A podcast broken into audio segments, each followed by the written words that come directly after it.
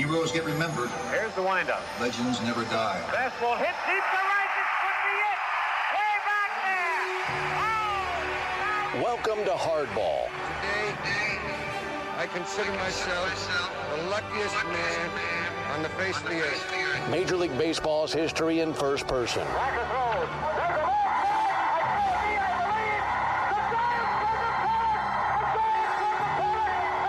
Conversations that span almost 20 years. It is 9:46 p.m. with the men who saw and made that history, Sandy into his windup. Here's the pitch. many of whom are no longer with us. Swung on and missed a perfect game. Stories from the 1930s High fly ball going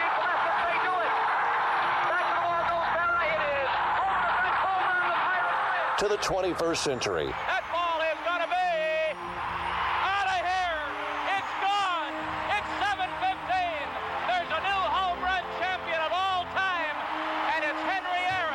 This is Hardball. Dad, you want to have a catch?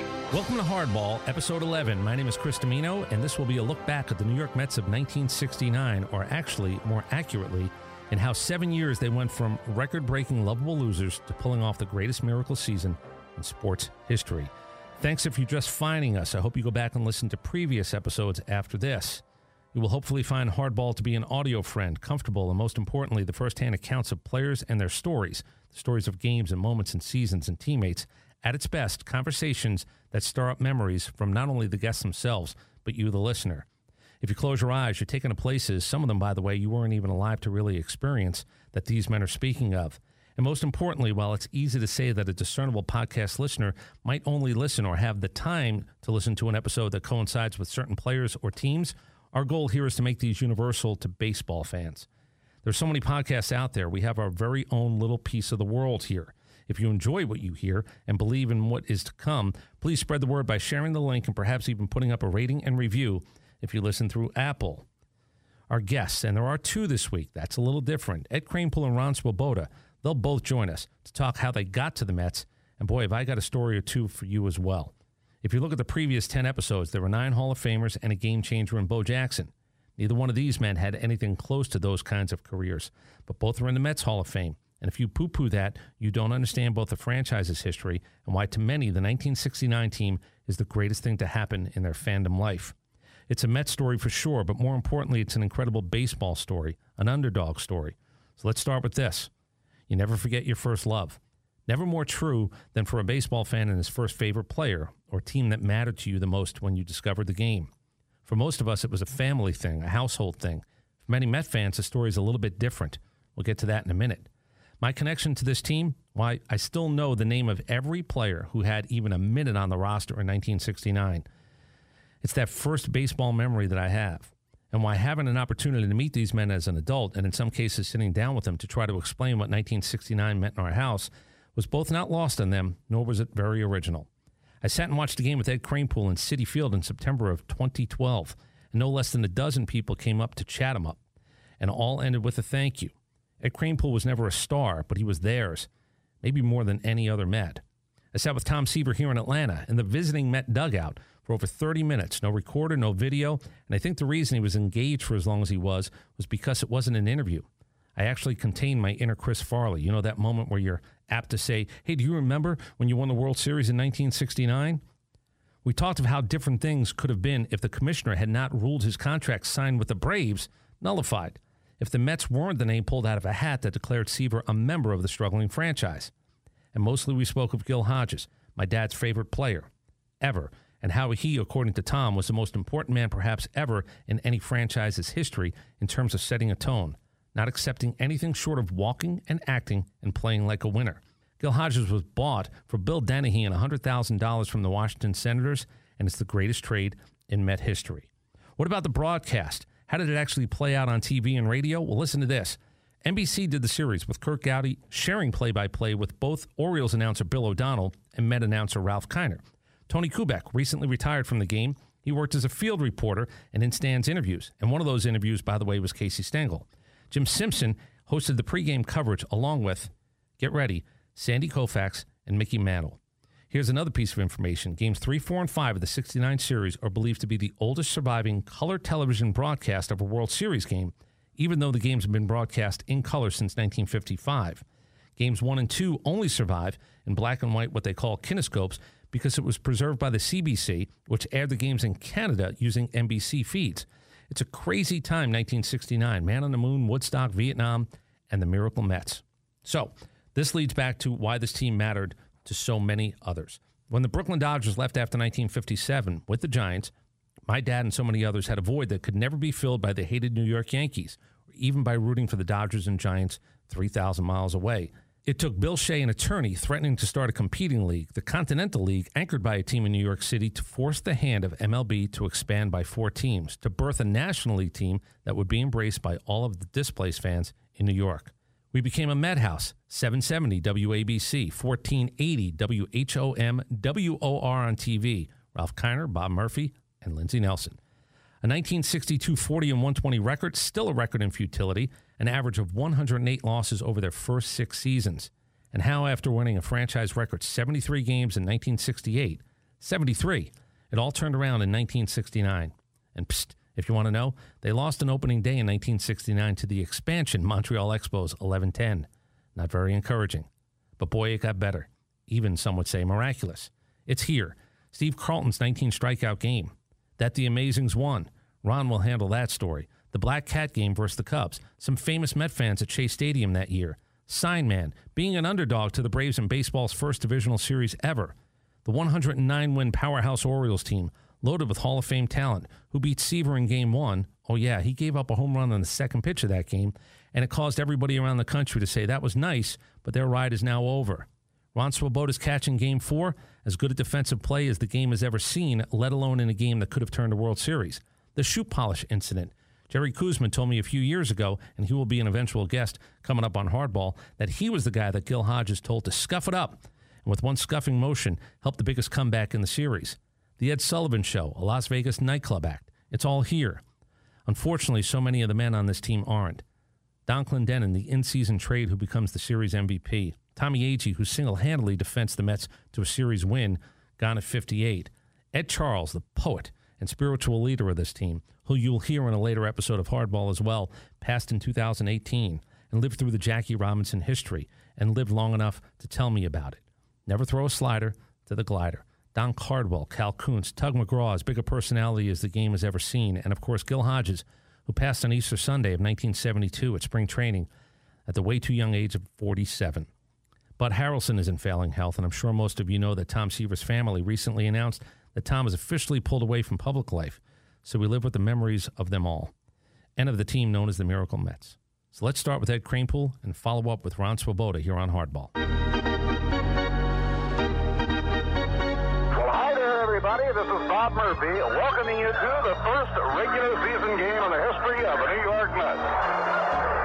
Well, we are about to be witnesses to history in the making right here in St. Louis as the New York Mets become a reality. Now is back in New York after an absence of four years. I believe the New York Mets are amazing, amazing, amazing, amazing. Amazing! Amazing! Amazing! Amazing. Amazing. Meet the Mets, meet the Mets. Step right up and greet the Mets.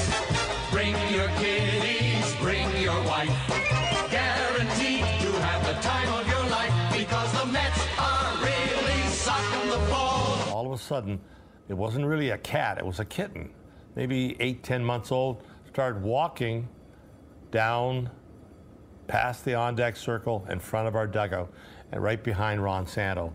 And everybody thought that was a curse.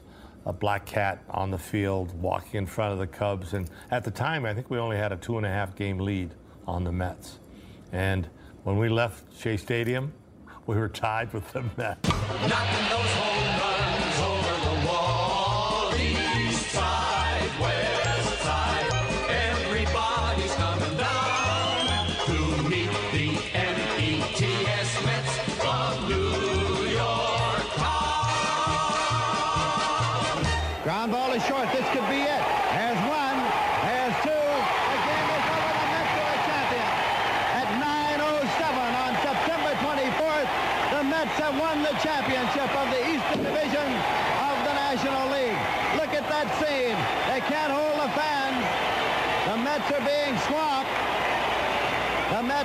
Fans are pouring into the dugout. They're all over the field. It's a scene of wild jubilation here at Shea. Come on and meet the Mets. Meet the Mets. Step right up and greet the Mets.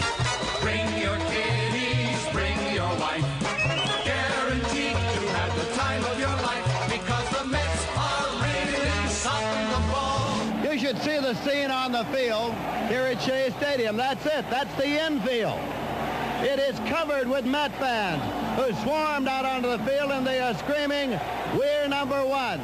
Well, indeed, they are number one because the New York Mets have won the championship of the Eastern Division of the National League. The New York Mets completed an eight-year quest of a championship, and that is the scene on the field here at Shea Stadium. Those home runs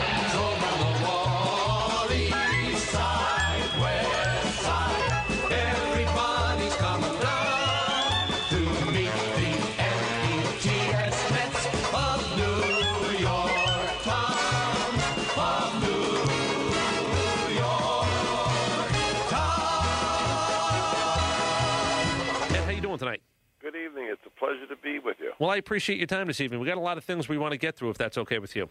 Not a problem. I'm sitting here relaxing in New York. We have beautiful weather for a change, and uh, can't wait to talk. Well, let's go down memory lane a little bit. And let's start out. Uh, 17 years old, I believe, coming out of a high school in the Bronx, James Monroe High School.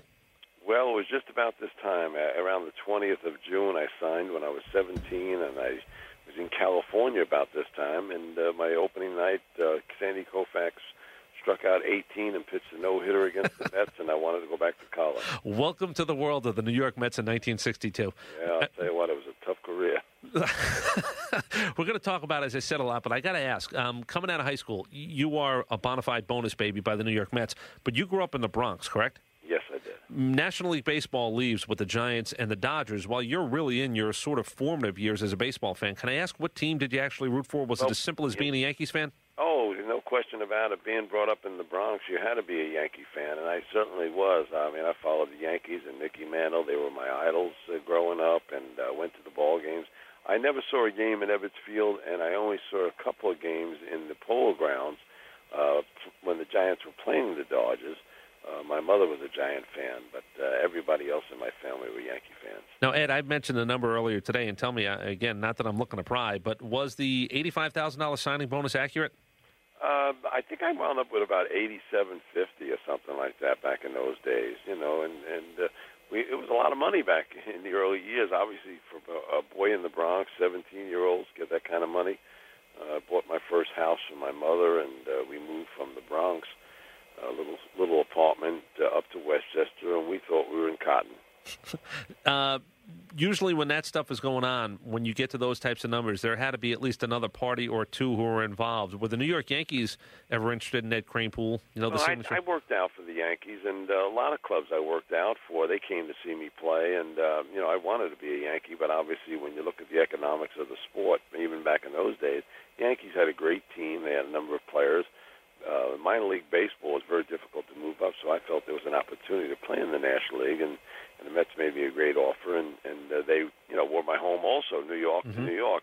But I was an American League fan, and uh, you know, if if anything growing up, I would have loved to play in Yankee Stadium. What about the idea? How good a high school player were you that the bidding actually got to where it was? Well, I was I was probably the premier player in New York, and you hate to be bragging about that, but uh, scouts followed me from the time I left Little League into Sandlot baseball because, fortunately for myself, I excelled in every level, and then uh, you know I was able to sign with whoever I wanted to. There was no draft back in those days. It was only after I signed, about two years later, the uh, owners instituted a draft, trying to save the bonus money that they were playing the young kids. They felt you know they didn't want to pay the kids coming out of school, so they put up a draft, and what that did was limited your choice, obviously, of who you could sign with. So you had one guy bidding as opposed to a number of ball clubs. But I think you know everyone knew I wanted to stay in New York, and everyone you know felt the Mets had a great opportunity with me because the scouts followed me for three years in high school, or at every ball game. We had more scouts at my high school games really than I did uh, you know kids from school. hmm Speaking of Ed Kranepool tonight on uh, Budweiser's Hardball, talking about his signing, and we're going to get to a whole lot of other things. But Ed, you mentioned also the ability to play. I'm assuming that comes into play when you're talking about an expansion team. The Yankees, it's going to be a tough road to hoe trying to move up, as you said, not only through the minor leagues, but eventually to break into the majors. How much of a consideration was that, the idea that this team is, is literally starting from scratch? Well, I knew I wanted to get to the major leagues in a hurry, and that's one of the reasons, and obviously the only reason I signed with the Mets. You knew you had the opportunity there. They didn't have a farm system.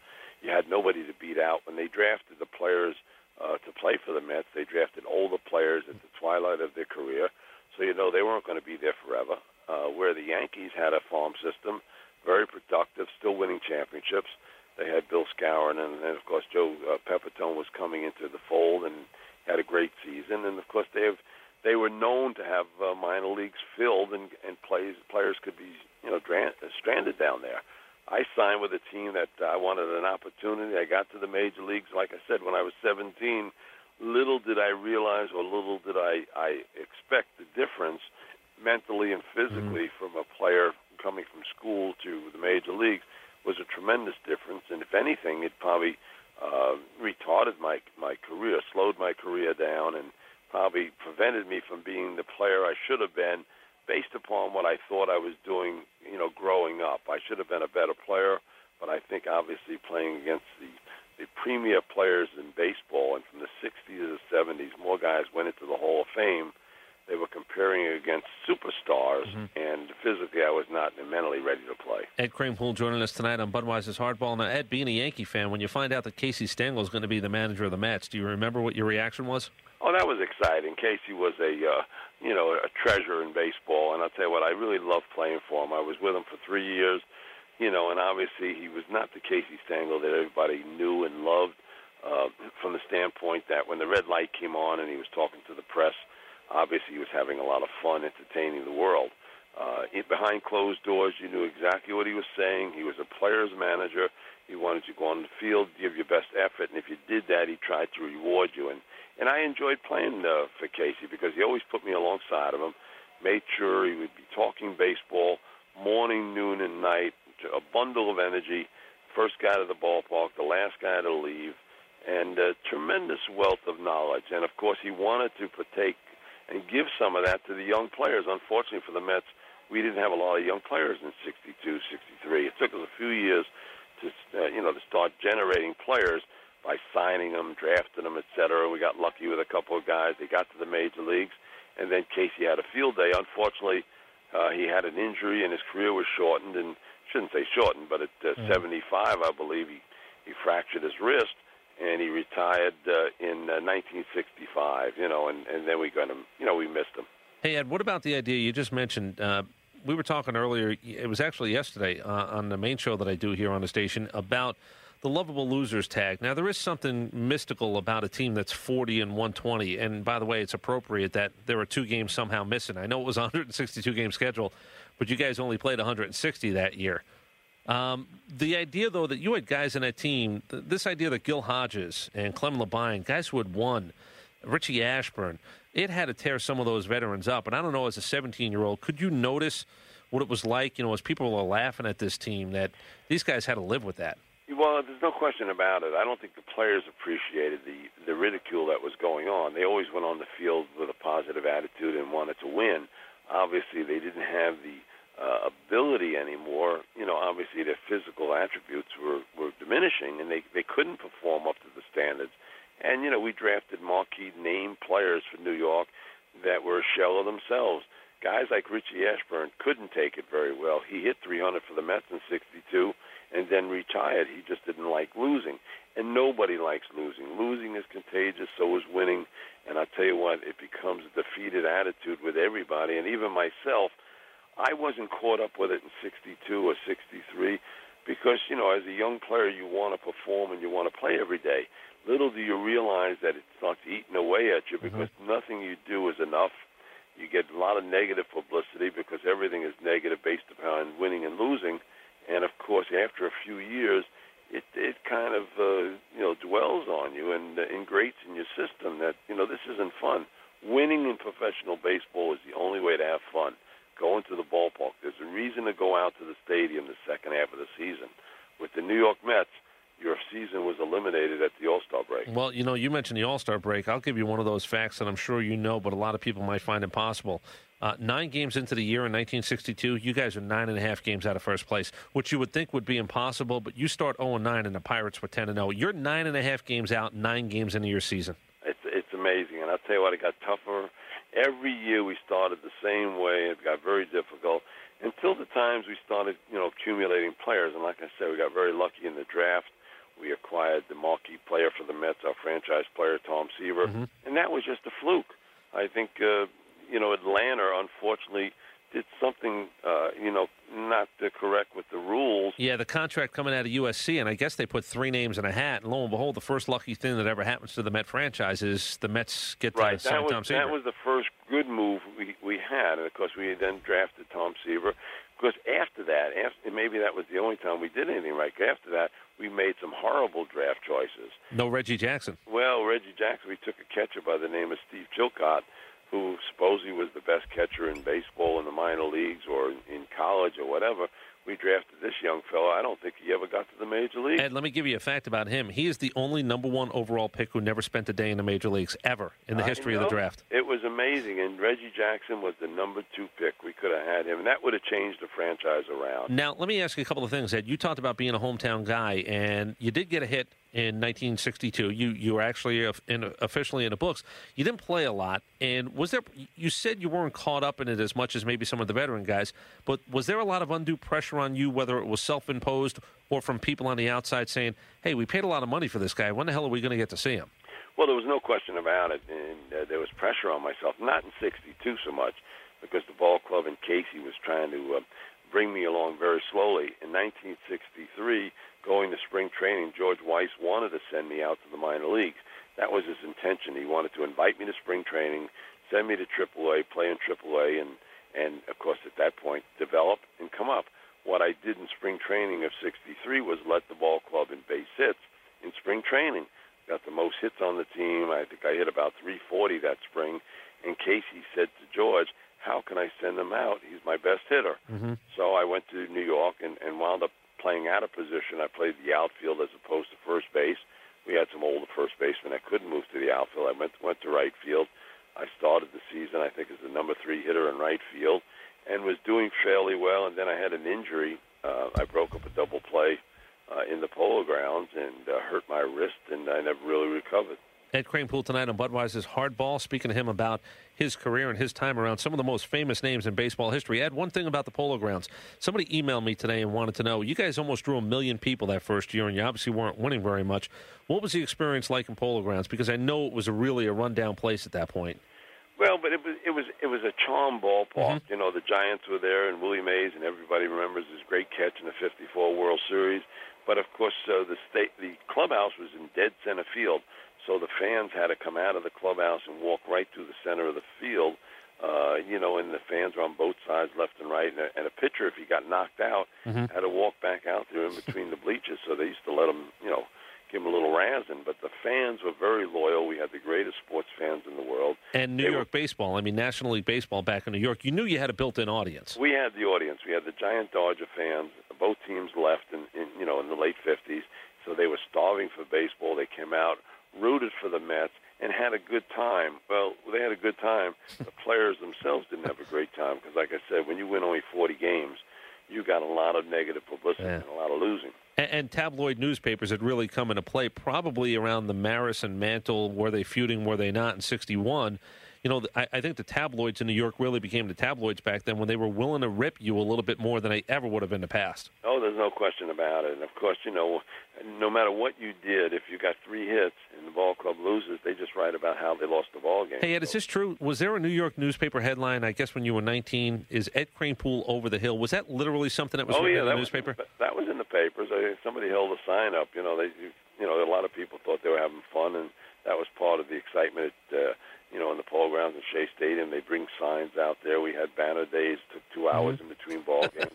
they did a lot of things to entertain the fans, and they had a great time. And of course, one of those signs was that. And you know what? You know, by the time I was 20, I was in the All Star game, but but still, they wanted more. I couldn't lead a ball club out of the darkness. One player was not strong enough to lead a team out. The greatest players that you saw around. Henry Aaron was a great player in Milwaukee. He went down to Atlanta. With Henry could himself could not lead the Atlanta Braves to a championship. He had to surround himself with good players.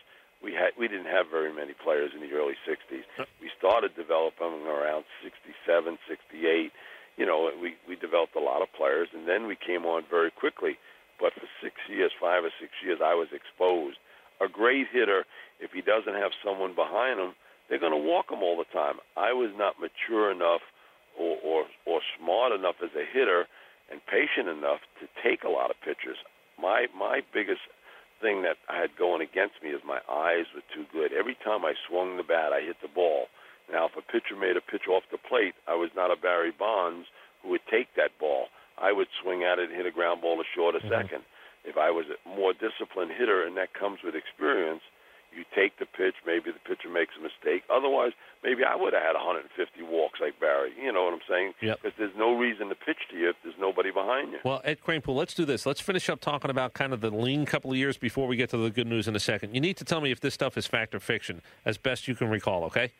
You got it. In 1962, you, the Mets are going to have an old timers day, but you really don't have any players. Now, did you guys really do an exhibition game between the 51 Giants and the 51 Dodgers instead of a classic old timers game?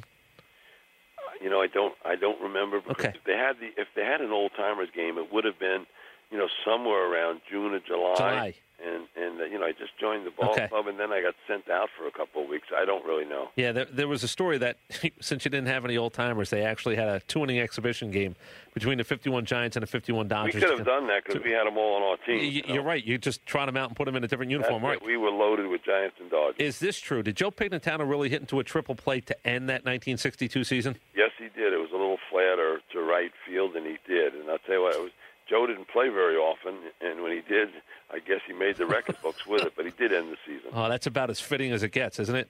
You're not kidding. He still talks about it. I was with him this afternoon. We had a great time. One thing we had was we had a lot of friendships over the years. I met a lot of great players, played against a lot of Hall of Famers. A lot of them passed through the gates at Shea Stadium and the Polo Grounds. And I'll tell you what, fond memories, including Casey and all the guys. Well, we'll talk about Gil Hodges and your relationship with him in the 69 season, but I have to ask one more. You tell me if this is true. You mentioned Richie Ashburn. He does hit 306. He gets as the most valuable player of the team. Is this true? He gets a power boat? He got a car that was one of these cars that you could use as a car or a boat. And you, it was one of those conversions that you Uh-huh. see. It was kind of a, an amphibious uh, machine. I think I, I don't think he ever took uh, possession of it. I think he probably sold it or something. Well, here's the story that I have. He was from Nebraska, so what the hell good would that do for him? That's correct. He said he had, didn't have any water out there. Yeah. He, he never took it out. He made a trade. I think he might have gave it to Marv Throneberry. Uh, well, the, the story is that it sunk. And why well, not? It, it, it could have sunk in one of the puddles in New York or one of the potholes. Um, let's do this. Let's talk about better times. Gil Hodges is a teammate in 62, and he becomes the manager of the Mets. And I've had a chance to speak to Art Shamsky, Ron Swoboda, Cleon Jones, uh, Seaver, a bunch of those guys. I spoke to Joan Hodges last year. Gil Hodges was a no nonsense guy. When he comes back as a manager after being with the Senators, could you sense that this team was going to be infused with a completely different attitude, or else Gil Hodges was going to lose his mind? Well, there was no question about it. When Gil took over in 1968, um, we knew there was going to be a change. He, he certainly wouldn't have stood for uh, any nonsense. He was a uh, a win uh, win uh, manager. Uh, he believed in uh, pitching and defense and playing the game fundamentally sound. And from spring training of '68, um, you know, he tried to instill uh, that thought process into the club, and he had to reinvent the whole team. And I'll tell you what, it was difficult because a lot of us had some bad habits. But Gil uh, had one set of rules for 25 players, a very strong disciplinarian, very stern. He treated everybody fair and everybody the same. At least you knew where you, where you stood with Gil. Uh, and he had one set of rules. So you know what? He didn't, you know, differ from any player. He didn't care who it was. I was there with, with plenty of tenure, but he treated me the same as the first guy that uh, stepped on the field that year. And you know, he became a great manager for us because he took us from a shell of a ball club, and we had a lot of young players back in '68, and we made a big trade with uh, the Chicago White Sox and acquired Tommy, Tommy Agee. That was one of the first things that he wanted was a center fielder that I could catch the ball, and because he needed a catcher that can catch the ball, that was our weakness. And of course, you know Gil wanted to mold the team, and he did. Well, Jerry Grote was one of the unsung defensive catchers, certainly of his era. wasn't going to hit much, but a lot of people around baseball will tell you Jerry Grote. You know, Johnny Bench might have been the premier guy, but second to Johnny Bench in the National League, no doubt about it, was Jerry Grote behind the plate. Well, I don't think there was ever a better catcher than Jerry Grote. Johnny Bench was a great player. He's a Hall of Famer, no question about it, because he had all the tools. I mean, and, and offensively, he was a great offensive threat. Jerry Grote, you know, w- was not a great hitter, became a good hitter, but defensively, nobody blocked the ball better than Jerry Grote. Nobody was quicker out of out of the crouch and throwing the ball to second base. Nobody would steal on Jerry Grote. And of course, the pitchers, he threw the ball so hard back to the pitchers, hurt their hands half the time. He was throwing harder than all pitchers. T- tough Texas mindset. Oh, he was very tough, dif- Yeah. difficult man, but a great defensive catcher, and he really molded the pitching staff. And of course, Gil and his uh, right hand man, Rube Walker, really molded the pitching. And Joe Pignatano part of that as well. All right, Ed, let's do a couple of things real quick. Ed Kranepool tonight on Budweiser's Hardball on 790 The Zone. I know this must have been a little disappointing for you. 1969, the Mets make a deal. It certainly ends up helping them getting Donn Clendenon. But I got to imagine when you're a guy playing first base and you're a first baseman for the Mets and you see this thing might be ready to turn. Do you remember when you were told that Clendenon was coming over and how did Gil handle that situation? Well, Gil didn't tell anybody when he was making a trade. He made the trade, whether Mhm. he liked it or not, he was going to do it. But one thing Gil did was he believed in platooning in every position. He didn't change when Donn Clendenon came over. We platooned the whole season. He put me against right-handers. He had Don against left-handers. It worked at every position we had. I think the only only player we did not platoon in, uh, actually it was two, was um, Tommy Agee in center field and Cleon Jones for the most part in Yeah. uh, in left field. And a Gil Hodges story, you know, we had a chance to to know this one firsthand. He pulls Cleon Jones out of a game in 1969, and a lot of people say that was a turning point. You mentioned one set of rules for every guy. Cleon Jones was one of the best hitters in the National League that Well, he- year. he was actually leading the league in hitting, and and uh, there was a situation in the ball game, and and Cleon didn't hustle down the line after a uh, uh, a double, uh, and he walked all the way to left field. We thought he was going to get the pitcher and change the pitcher, but he just kept walking in the left field, and then asked Cleon if he was okay, and Cleon said he was okay or he was hurt or whatever, and he just took him right out of the game. And and actually, this was the turning point because we instilled or installed uh, Ron Swoboda in the outfield Mhm. for the next, oh, I'd say three weeks, and Ronnie got very hot down the stretch. So this was typical of the way Gil's moves went. Swoboda fills in for Cleon. Cleon, you know, was leading the league in hitting. He finally gets in with about two weeks to go, but Swoboda was was our best hitter in the last six weeks of the season, and he did a great job for us. And a lot of people don't realize that those two things go hand in hand. Now, Ed, when you guys win the World Series, I know New York goes crazy. It's a heck of a year, 1969. It's the Jets, it's the Knicks, and the Mets. But the Mets are kind of the story in the sense that seven years after being the worst team in baseball, literally, figuratively, in every way possible, you guys are the world champs. And there are a lot of things that come from that. Uh, things like the Ed Sullivan Show, things like the ticker tape parade, things like the idea that New York was going to celebrate a National League team winning a World Series. Not only that, how about going to going to Las Vegas and starring at Caesar's Palace? Remember, we spent a month out in Las Vegas. We loved it out there. And you guys actually did, you sang on the Ed Sullivan Show, and you guys brought a show out to Las Vegas. That's correct. We were out there. We were the second leading draw to Buddy Hackett back in 1969. We were out there. They wanted us to stay longer, but fortunately for ourselves, we, we smartened up in a hurry. We figured we were not entertainers. Uh, a couple of things. Pearl Bailey and a few other entertainers kind of made their way to the Mets. I don't want to call it bandwagon, but you also had the sign man at those games, and you had the Tug McGraw. Um, you know we that we had the mayor, also Mayor Lindsay. You're right. In there. He got reelected because of us, or got elected because of us. He was at every game. We didn't see him the first half of the year, and coming down the stretch, he was there. His face was in every picture, and he wound up winning the election. Do you remember any other celebrities? I know Pearl Bailey was there quite a bit. Jerry Vale was there all the time. We had great fans in New York. They came out all the time, and, and, and during the playoffs and World Series, Pearl Bailey was there through the good times and the Mhm. bad times. She loved baseball, and we had a lot of guys that uh, loved the game, and uh, we we had a lot of fans when we went to Los Angeles.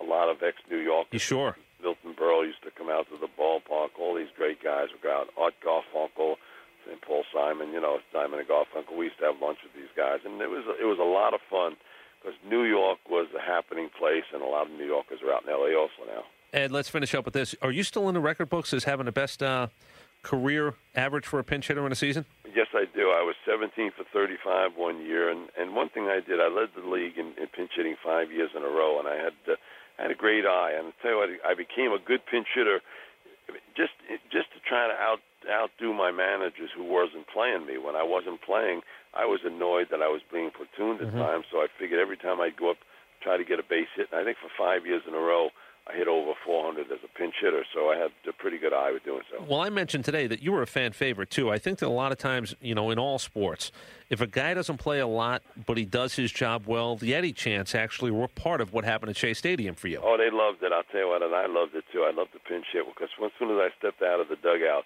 the fans went crazy. I knew when I was going to pinch hit, the game was on the line, Mhm. and it was difficult with a bad ball club back in, in my my later years because I only pinch hit whether it was a one-run game or it was a winning situation. Weren't a lot of those. There wasn't a lot of them at the end in the late '70s. Again, I was on the roller coaster. I was up, I was down, I was up, I was, I was down, and then at that point it gets very difficult because I would never pinch hit. Wouldn't even think about pinch hitting if the Mets were four or five runs Mhm. down. None of the managers would ever pinch hit me. I used to always have to face the top reliever in a game-winning situation, and that's when I prepared myself mentally and physically, and I did my job. All right, Ed, let's do this. Tell everybody what it is you're doing today because this is how I actually uh, came in contact with you. Well, I just uh, started a new company, and and it's called the Memorabilia Roadshow, and uh, it's it's a spin-off because memorabilia in today's market is a tremendous market. The fans have loved it for years, but unfortunately, it's gotten some negative publicity uh, the last couple of years of different reports, whether it be from the FBI or different people having problems with so-called merchandise that they don't feel is authentic. So uh, a couple of friends of mine got together one night. We were talking and discussing it, and I said, you know, it's such a big business. Let's create a player site where the players themselves can put their own memorabilia up, something that has has a, a story behind it mm-hmm. based upon each player. And if a fan wants to get that memorabilia, we get the players to put it up, let them sign the letters of authenticity, as opposed to a third party or a fourth party or a fifth party. This way, a fan he knows if he's going to buy something on our site, it's original, and they And it comes with a letter from the player and a little story behind it, and you're buying a piece of the player. Well, memorabiliaroadshow.com, that's where people can see some of the things that are up right now. Well, no, the uh, the uh, on the net we're memorabiliaroadshow.net. Dot .net, I apologize. That is the name of our, our website, and it's, and it's up and running.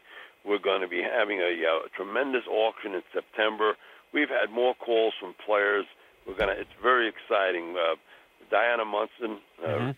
Was a friend of mine. She's finally decided to put some stuff up for memorabilia for for the Yankee fans. We also have Randy Maris, who's uh, one of the executives of the Maris estate. He's on my board. He's putting some stuff up. The Clemente family. We've got many, many people that uh, are calling us all the time that are going to put some merchandise up. It's going to be fan friendly. It's going to be exciting. You can view some of the stuff on the website now, and then uh, in September, uh, after the bidding starts on the web, we're going to take it live.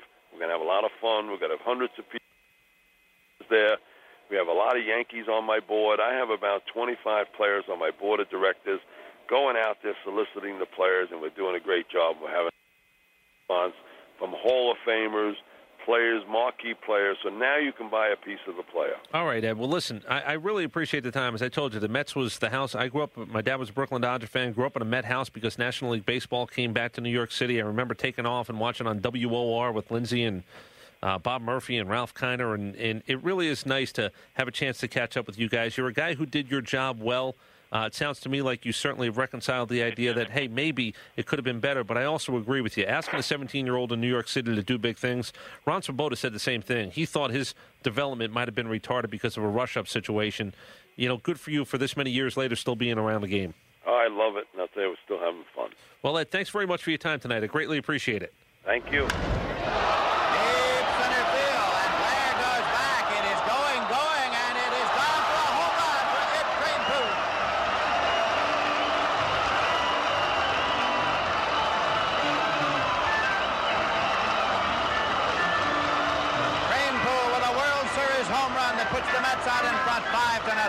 Let's speak to Mr. Ron Swoboda tonight at the Hardballs Living Air Classics Legends of the Game. Ron, how you doing this evening? Good, Chris. How are you, man? Well, very good. I appreciate you spending a few minutes with us tonight. No problem. My pleasure. Well, we'll get to the 69 Mets and everything that surrounds it, but the story usually starts, well, a good amount before that. Even though you're 20 when you come up, to the Mets in 1965. Uh, I got to ask, where were you actually born? Where'd you grow up? And how did the New York Mets end up being the team that eventually got your services? Kind of interesting. Uh, I played for a bird dog scout who worked for the Mets as, a, as an amateur there. And um, when it uh, when it came time in the city of Baltimore, uh, my mom and dad still live in the city of Baltimore. My mom is a big O's fan, and uh, you know, we had talked to a couple of teams. I was going to the University of Maryland. My intention was to go back, but the Mets walked in and said, "We're going to make you this offer, and uh, if you like it, go. If you don't, go back to college." And um, you know, they. Uh, you know, it wasn't a whole lot of money, but uh, when your mom and dad are making about thirteen thousand between them back in 1963, uh, thirty-five thousand dollars seemed like a lot of money, and I jumped at it, uh, thinking that this franchise, this expansion franchise, would be a, a quicker route to the big leagues. Well, and that was part of the process. Let me ask you something, Ron. Uh, obviously, being an Orioles fan, your family being an Orioles fan, 1969 will play even more significance than I even knew. Oh, yeah. But I got to ask, when you think about that, the idea of, hey, look, my route to the major leagues might be quicker. I don't know if you were aware of what the Mets had done in '62. You know, I don't know if as a high school kid you much How care about about what the 120 losses? Are you aware of that as a 16 or a 17 year old in Maryland, though? Well, no, because uh, they did it in 1962. Um, I didn't really pay much attention to the Mets then. We just knew they were, you know, uh, abysmal as a, as a franchise because expansion back then was pretty brutal. Uh, you know, pretty restricting on the uh, expansioneers. You know, and uh, they were they were locked in that. In fact, I'm I'm pretty much rooting against Detroit right now uh, to uh, lose 100. Although they're on a pretty good pace to do it. Yeah. Uh, I, I don't want Detroit to break that record. I, I, I think that 120 losses by the 62 Mets is uh, is something that should stand a lot longer. Well, I don't know how players from that team would feel, but one of the other things about the first few years of the Mets organization is they decided to go with a whole bunch of veterans, and some of them certainly with names, the Duke Sniders of the world. As a matter of fact, I think at 65, when you were brought up, aren't you a teammate for a short time of both Warren Spahn and Yogi Berra in that 65 season? Actually, I was. Um, Yogi Berra actually got a couple of at bats. They tried to bring him back, and you know, uh, you know, he decided that he didn't want to do that. All it could do was uh, take away from his legend. Mhm. So, uh, so he called that one off and went back to the first base coaching box. Uh, Warren Spahn pitched for us for a while, and that was a treat because. You know, I had uh, uh, eventually I would play against him uh, in the National League when he was pitching with the Giants. So it was it was kind of a kick uh, to be around. I played with Kenny Boyer. I mean, you know, I played with a lot of great Tommy Davis, a lot of pretty great players, you know, who were a little off their greatness uh, by the time the Mets got them. And you also played under Casey Stengel that year, did you not? Well, Casey Stengel was the manager in 1965, and, and, and he was an amazing guy. I mean, amazing is a word, obviously, that floats around the Mets franchise. Um, Stengel more or less invented it um, and, and, and, and propagated it, but I, the only thing I feel badly about Casey was alive to see the 1969 team win the World Series, and for that, I'll be forever grateful. But I think the fact that he signed on to that proposition back in 1961 or so, or 1962, after the Yankees had let him go, um, it, it eroded a little the legend of a truly great baseball guy, a, a, a living legend in baseball. Uh, Stengel, I, I think it cost him in terms of the way people today look at him as some sort of clown, some sort of fop. Well, Ron, I think I've had that conversation with a few people. The idea of, hey, the you know, the idea that the lovable losers and the Casey Stengel speak. I think you're right. I think it takes away a little bit of the greatness that he actually attained as Well, a he manager. knew what he was doing. Yeah. You know, he was he was he became the foil. He became the uh, you know the guy that entertained the media and kept them from turning on the team, on the franchise. he understood sure that- what he had, and you know he had a bunch of has-beens and never will be's for the most part, and they weren't going to win. And the idea of lovable loser, you do need a guy who can carry the banner for that because you know in New York, as much as everybody wanted to root for that team, it could have gotten much more vicious than it did. And I agree with you. Casey Stengel and Duke Snider and Bill uh, Gil Hodges being there, I think that helped make sure that the franchise wouldn't be under that bus. Well, let me ask you, one. who who in the history of baseball has ever been able to be labeled lovable losers? I mean, who else? Yeah, I mean the can't Cubs think of anybody else. The thing is, is New York had two National League teams, the Giants and the Dodgers, And when they left back in the late 50s, the city was out of National League baseball. New York was a National League town, um, and and uh, they lost both franchises. When the Well, Mets Ron- came back, they came back as an amalgam of those 2 teams. You mentioned Duke Snider.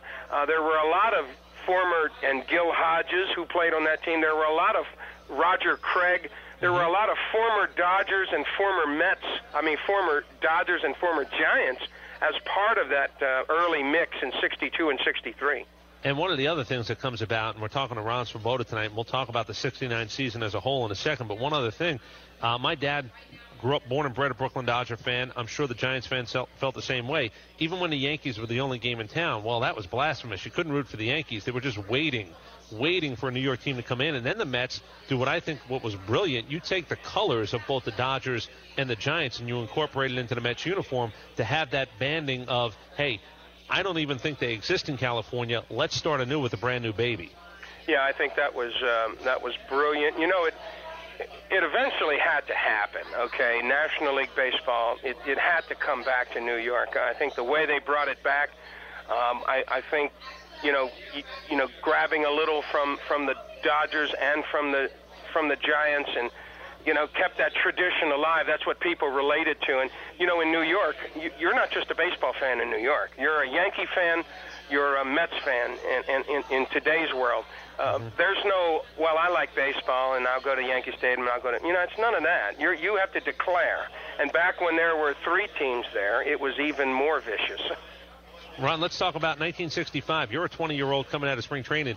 Did you know you were going to make the team that year? Did you know you would travel up with the big club? Well, here's the deal. Um, there were four guys, four rookies back in 1965. Uh, there was a first year rule in baseball at the time, and we were really all, um, you can call us either beneficiaries or victims of a first year rule in baseball. If you had played one year of organized baseball, the, the only way they could protect, there were two ways they could protect you from being drafted by another team after your first year in professional baseball, and that was to call you the designated player and allow them to send you out to the minor leagues, or they had to keep you on the big league roster. And they had lost Paul Blair, who was a pretty good center fielder, and the Mets had the year before, to the Orioles because they had not protected him. And I think as a sort of overreaction to that, and, and you know, folks that know a little something about baseball know that Paul Blair was a pretty good outfielder. He was on that Baltimore Oriole team in 1969, and he played with the Yankees in a couple of World Series. Uh, he was a great center fielder and, and a great player. Um, the Mets had lost him out of their organization, so they reacted by keeping four guys, four rookies, on that 1965 team. Uh, Tug McGraw, uh, left-hander. Of course, everybody knows Tug. You got to believe from the uh, 1973 team, and the Phillies in a couple of World Series uh, after that, um, and and uh, two guys you probably never heard of: Jim Bethke, a right-handed pitcher, and uh, uh, Danny Napoleon, an outfielder, right-handed hitting outfielder, and myself. And Ron, you come up. You actually have pretty good success early on. You, uh, I think, 19 home runs your rookie year. Yeah. Did you think? Now you mentioned it. You said it. Blessing or curse? Were you ready to be a major league player in 1965? No, and, and, and I never. I hit 15 home runs the first half, and and and um, four the second half. I think they figured me out, and I hadn't figured out myself yet. And and I played catch up uh, from that point on. Um, I had a lot of natural ability. Uh, I, I I think I needed to learn more about baseball, more about how to hit, more about an approach to hitting. Um, I didn't have any of that going. I just had good natural ability. Played on great team in Baltimore, coming out as an amateur. Um, played a lot of baseball in the summer as a kid, so I was ready to come play, and uh, had a pretty good year. My first year in uh, primarily in Williamsport, Pennsylvania, in Double A ball. Um, so so I was ready to play a little bit, but you know, too much happened too fast, and, and, and really, I, I played catch up the rest of my nine year career. Well, let's talk about a few things. 1968, the Mets finishing last again, and everybody thinks, well, okay, here we go. 1969, it's going to be divisional baseball for the first time in baseball's history. The Mets are not going to be a factor. Gil Hodges had been there for a little while now, and I know I've spoken to Joan Hodges, I've spoken to people from that team as well. If one thing maybe set success in motion, certainly the Tug McGraws, the Tom Seavers, the Jerry Koosmans, uh, the guys, the, the Donn Clendenon trade, Tommy Agee coming into his own, there were certain things, but I think to a man, everybody's told me without Gil Hodges being at the helm, this doesn't happen in 1969. Yeah, Gil was pretty stabilizing force for a team that was pretty young. Okay, and uh, interestingly enough, uh, it was the Braves that we played in the 1969 playoffs, the first ever National League playoffs, and I got to believe the Braves were pretty happy to see us uh, coming out of the uh, Eastern Division of the National League. Um, we we really weren't looking much beyond the Braves. We thought it was a pretty good hitting team. Henry Aaron and those guys, uh, Rico Carty, Joe Torre, uh, pretty scary offense, uh, and uh, un, you know in a in a, a best uh, three out of five series, uh, pretty scary when you shrink their pitching down that much. We really we really didn't expect a whole lot there, um, but but Hodges. I think said something to us. Uh, we had won 100 ball games that summer. Okay, uh, two years before, in 1967, we lost 100 again. We we showed some signs of improvement in '68. I would think that 500 baseball in 1969 would have would have not been an embarrassment for that team. Would not have been a letdown. But somehow things coalesced. Things came together in a in a way that even surprised us. Uh, you mentioned the Clendenon trade, Cleon Jones um, you know, coming into his own. He had a shot at, uh, you know, a batting title that year. Tommy Agee. We had enough offense, and we we played pretty darn good defense behind a pitching staff of Tom Seaver, Jerry Koosman, uh, Gary Gentry, uh, Don Cardwell, the veteran, Tug McGraw, uh, Ron Taylor out of the bullpen, and others. Uh, we had a lot of buttons for Gil Hodges to push, and he knew how to push them. He kept everybody ready to play. We largely platooned that year at a lot of spots, so everybody was fresh and everybody was ready to play. And it was our moment somehow, and we came and surprised a whole lot of people, including, I would imagine, ourselves. And the Chicago Cubs and the Atlanta Braves, and then well, we of course caught the. Cubs. I mean, the Cubs. Yeah. Somebody just mentioned that the Cubs, the 1969 Cubs were the were the team that spent the longest time in first place without actually winning it. Uh, we caught them, kind of reeled them in, and in, you know we started reeling them in in uh, in, in August and and caught them in September and and uh, passed them and blew by them. And, and and you know I know there's a lot of people think the Cubs choked. Cubs didn't choke, you know, in, in '69. We played 750 baseball like the last five or six weeks of the season. That's that's you know when when you're out there hitchhiking, you know, and a uh, Ferrari passes you, you know, it's uh, you know it's not because uh, it's not because you're not trying. You know, it, it's it's like a Budweiser horse in uh, in the Kentucky Derby. You know, we we just got a head of steam, uh, built this wave up, and, and and rode it. Well, let's talk about a few things real quick. Uh, the Black Cat incident. I've talked to a bunch of the parties involved, from Ron Santo and some others on that team. Do you remember that night Who pretty would vividly? it? It was like central casting. I mean, we played incredibly tight, tense, tough-fought games with the Cubs that year. Um, and little things happened to separate all of the games. I mean, it wasn't like we blew them out in any one game. We ended up winning the season series by a goodly margin. But when the games counted, when it mattered to the Cubs, they were tight games, and they were really, really battles all the way through. Usually not decided until late. And here we are in the in the middle of Shea Stadium, and and, and in another tight game uh, at night, hot, and and and and Leo Durocher, you know, who was as superstitious as anybody, managing the Cubs, and and what comes out from under the stands at Shea Stadium but this black cat. Now this black cat was completely freaked, okay? Um, like it, like it was central casting. Like somebody said, "Okay, cue the cat." The cat takes a left turn, runs right in front of the visiting dugout, and just kind of runs back and forth in front of the visiting dugout before they finally chase it under the stands. He never approaches us. It's like it was our cat, and you know everybody's looking at this. Go, I mean, we're enjoying the hell out of this. I mean, this is like who arranged this, you know?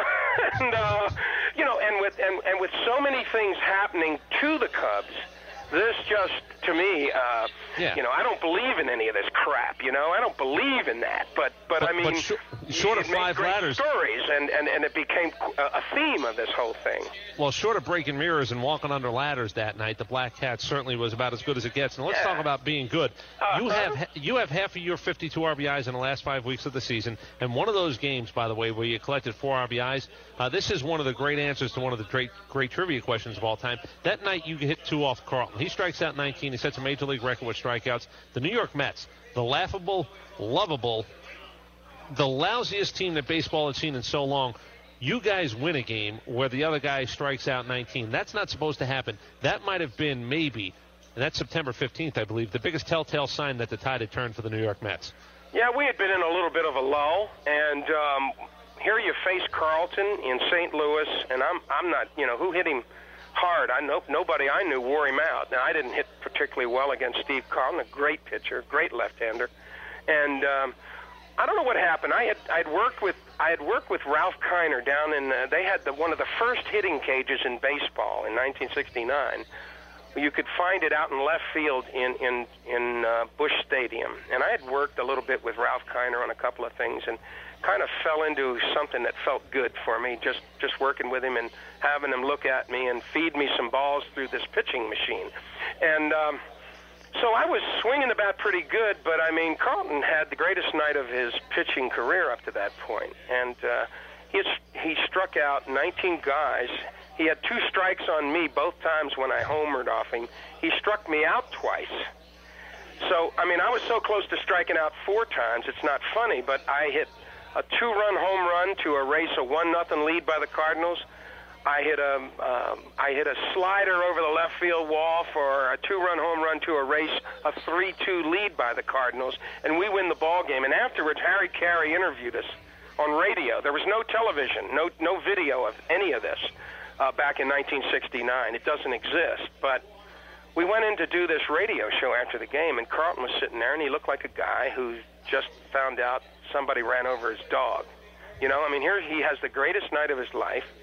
Um, here's me, you know, an ordinary hitter uh, who had the greatest hitting night of my life, and we win. And and and the Mets are on this roll, and and this was just part of some of the strange things that happened to us that year you know, we we beat the Pirates a doubleheader and one nothing, one nothing, and the two starting pitchers in both games drove in the only runs.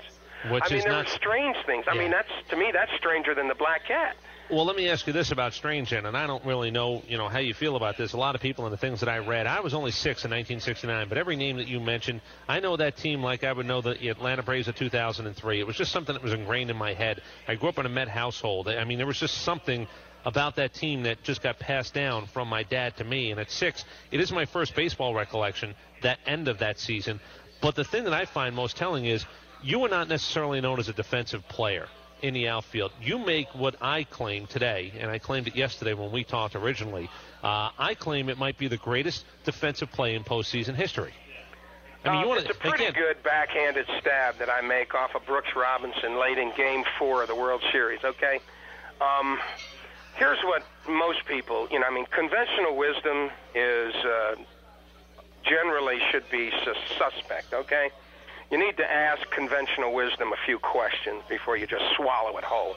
Okay. Um, I made a lot of mistakes as an outfielder. I, I you know, in in front of a lot of people, and got a pretty well-deserved reputation as a, as a, as a shaky outfielder, coming up to the big leagues for the first time. That embarrassment caused me to work very hard at my outfielding. Uh, Eddie Yost, our third base coach, uh, must have hit me thousands of balls, line drives, ground balls, line drives left and right, over my head. All the tough ones is what I wanted. And and from that work, and I did it constantly during the season and in spring training. Um, I believe I made myself a pretty good outfielder. Now that's not conventional wisdom, but I know, and you, you know, if you talk to people who I played with back then, they know that I. And the driving force was that Hodges used to put a defensive replacement for me in right field in in the late innings of certain ball games I was in, and I hated it. I hated it. And and and I, I, I it, the the one promise I had to myself was I was going to stop that, and and eventually I did. I became a good enough outfield that that outfielder that that move, uh, you know, became unnecessary, and and so I was just like the Mets were a little better than the um, Atlanta Braves thought, just as the Mets were a little better than the Baltimore Orioles thought. I was a little better outfielder than a lot of people were aware of. What about positioning on that play? We talked about what it was. By the way, in case people don't know, you guys are up two to one in the series. Tom Yeah. Seaver's on the mound. Seaver loses the first game of that series, by the way, and I'm sure. And I helped you know, him lose it. I let a ball get over the fence off of Don Buford, the first hitter of the ball game. I, I completely misplayed it, uh, and it got over the fence behind me, and it should have never happened. What do you? Let So me I ask you this: one.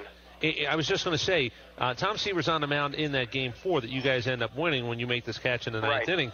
What happens in a World Series situation? You guys are young. Tom Seaver's young. You're young. A lot of young guys on this team.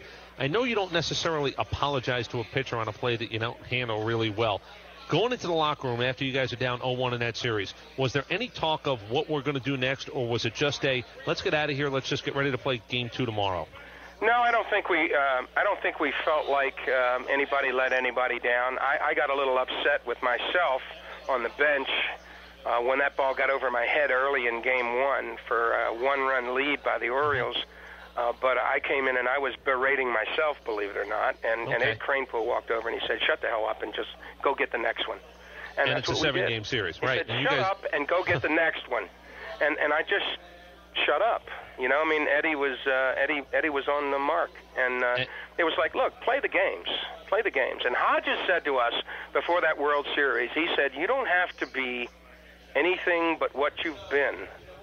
All right, you don't have to play ball above what you've played. Just play, just do what you've been doing. Yeah, you don't fluke your way into 100 wins. I think that's No, also one of the absolutely misconceptions not. too. And and um, I mean, you know, we were still a, a, a great pitching team, uh, and, and and a pretty doggone good defensive team, and we proved it. We we outplayed the Orioles. Uh, I'm, I'm sure they were happy to see us coming out of the National League. But just don't don't forget this: the National League in 1969, and in the years around 1969, was head and shoulders above the American League. So the test of coming out of the National League, in my humble opinion, was better than the test of coming out of the American League. And I think the fact that we were a little bit of a surprise, a little bit of an unknown quantity, um, I think I, I think gave us some advantage there, uh, having won the National League in what I think is uh, much tougher baseball back then in you know late 60s, early 70s. All right, Ron, Ron, let's do this. Let's finish up with a couple of quick items. Are you on the field, by the way? I know Cleon Jones records the last out. It is kind of ironic. There's irony all over this. Paul Blair is now Yeah, center I'm in right for the, field. You're in right field. Uh, I've read a bunch of accounts. What was your route to get off the field? Did you go to the bullpen and I grabbed actually? my I grabbed my hat off my head and I ran I ran straight to the dugout and, and anybody got in front of me got pretty good shove. So And you I- I did got make it to the out of there. dugout conventionally. Uh, the people's eyes were big as saucers, and Yeah. you know, I mean, you just wanted to get out of there. It was pandemonium. You know, I mean, you really wanted to get off that field, you know, in a big way. Let's talk about a couple of things that follow real quickly. Uh, you're part of the Ed Sullivan Show, correct?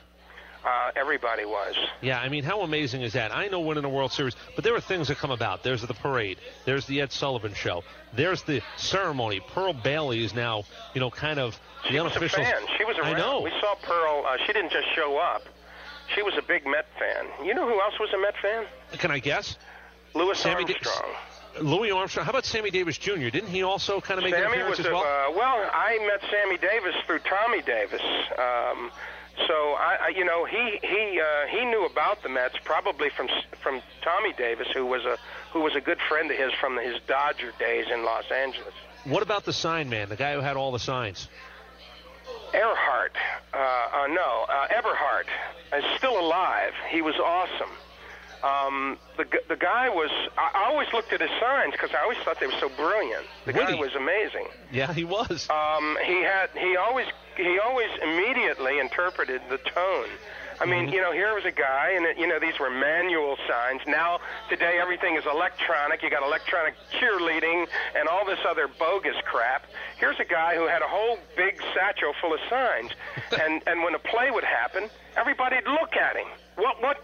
How should we respond to this? And up would come, you know, some sign that was right on the money. He was incredible. All right, let me ask you. Ten words or less. Was it more incredible winning a World Series, or be, seriously being on the Ed Sullivan Show? When you think about, it as a young man, you probably knew more about no, the Ed Sullivan show. it's more incredible Show. to me. After 1969, I went to Vietnam with the USO, and these guys in Vietnam, uh, a very unpopular war, um, had stayed up till like three, four o'clock in the morning uh, to listen to Armed Forces radio and hear us win a World Series. And when you would show up in some little out of the way boondocks you know nowhere place with young American soldiers out there, and and they would and they would know what happened in the World Series and could not believe that this guy from a, a, a World Series championship team had had shown up there to say hi. that was incredible. Ed Sullivan was was nice. Okay, the the parade down Broadway was wonderful, but uh, the thing that I did that that gave me the biggest thrill was was being able to, you know, because of the weight of this World Championship team that I was lucky enough to be on. Um, you could make an impression on young American soldiers who were stuck with some pretty lousy duty, uh, not completely unlike Iraq. Well, Ron, listen, that might be a hell of a place to end this. I'm not really sure what you have left from that game. I've seen the photo. Uh, I think every baseball fan knows the play. You've seen the video. I do contend it might be the greatest play in postseason baseball history. No, I don't know if it is or not. Well- you know, I mean, it's it's ironic now that the Mets are there in, uh, you know, in in uh, Atlanta playing a series that we wish meant something to somebody, um, because I really hate the Braves. Okay, I mm-hmm. really hate the Braves. And You the reason really, I hate really- the Braves is every time you know, when you're in the National League East division and you look up instead of blue sky. You see the Braves. Well, once They're once a Met good. and one. And I, you know, I, I respect them. I'm kidding you, but I mean once- the Braves listen, hey. have been there, and uh, the Braves have uh, have managed to evolve through uh, different faces, different pitchers, different players, and they've stayed at the top of that division, and they deserve it. All right, Ron. Let's let's finish up officially with this. You talked about some of the guys, um, that team and how it was constructed, and maybe the moon and the stars, and playing 100 win baseball. It's again, that's not flukish. It's not lucky. I think the most amazing thing is when you think about the roster on that team. Let's just real quick do this again. I, I was six years old at the time, but Right. uh, J.C. Martin. You talk about Backup uh, catcher to Grote. Bobby Pfeil.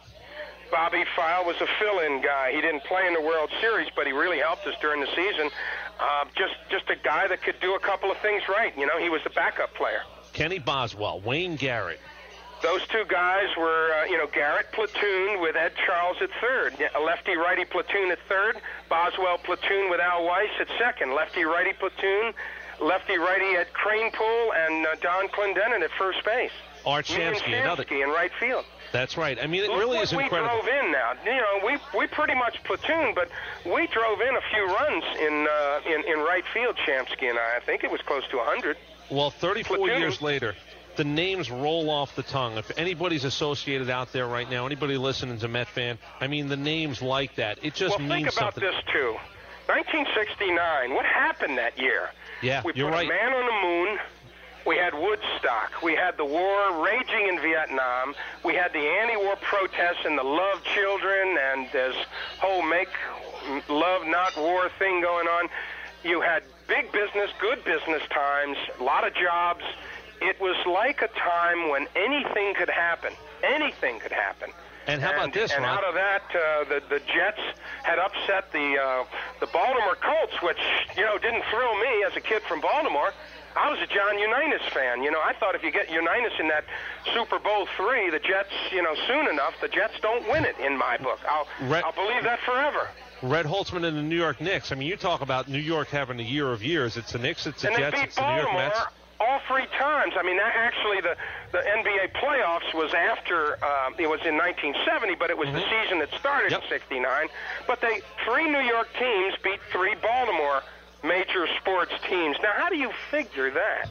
Well, it's just as you said, the year where anything could and did happen. Ron, listen, greatly appreciate your time. I know you've been down in New Orleans for a while. Uh, I know a lot of to Met be, fans. man. And Oh, when you well, come here, give me a shout. I will do that, Ron. Listen, I appreciate your time tonight. Have yourself a great night. Chris, take care, man. Enjoyed it. Here they are, the champion Mets, singing "You've Gotta Have Heart." So let's have a fine, wonderful feeling. It's a wonderful feeling.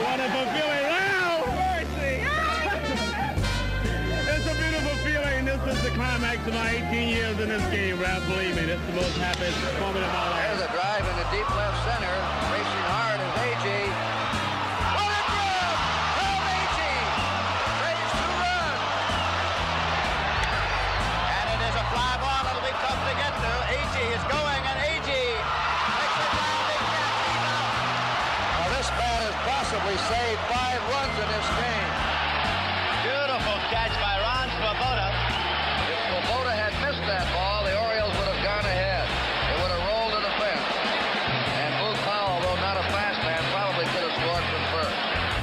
showing it to Lou DiMuro, who awards first base. Another shoe polish play here at Shea Stadium. The 2-1 pitch.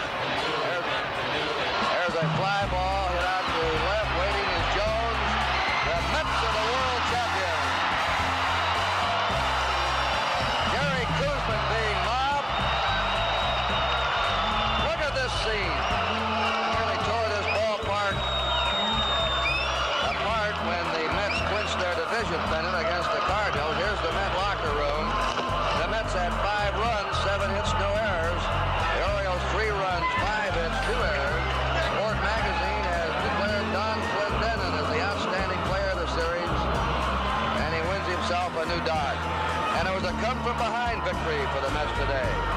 They were trailing 3-0. The celebration of the new world champions of baseball, the New York Mets, the final score. New York, five runs, seven hits, and no errors. Baltimore, three runs, five hits, and two errors.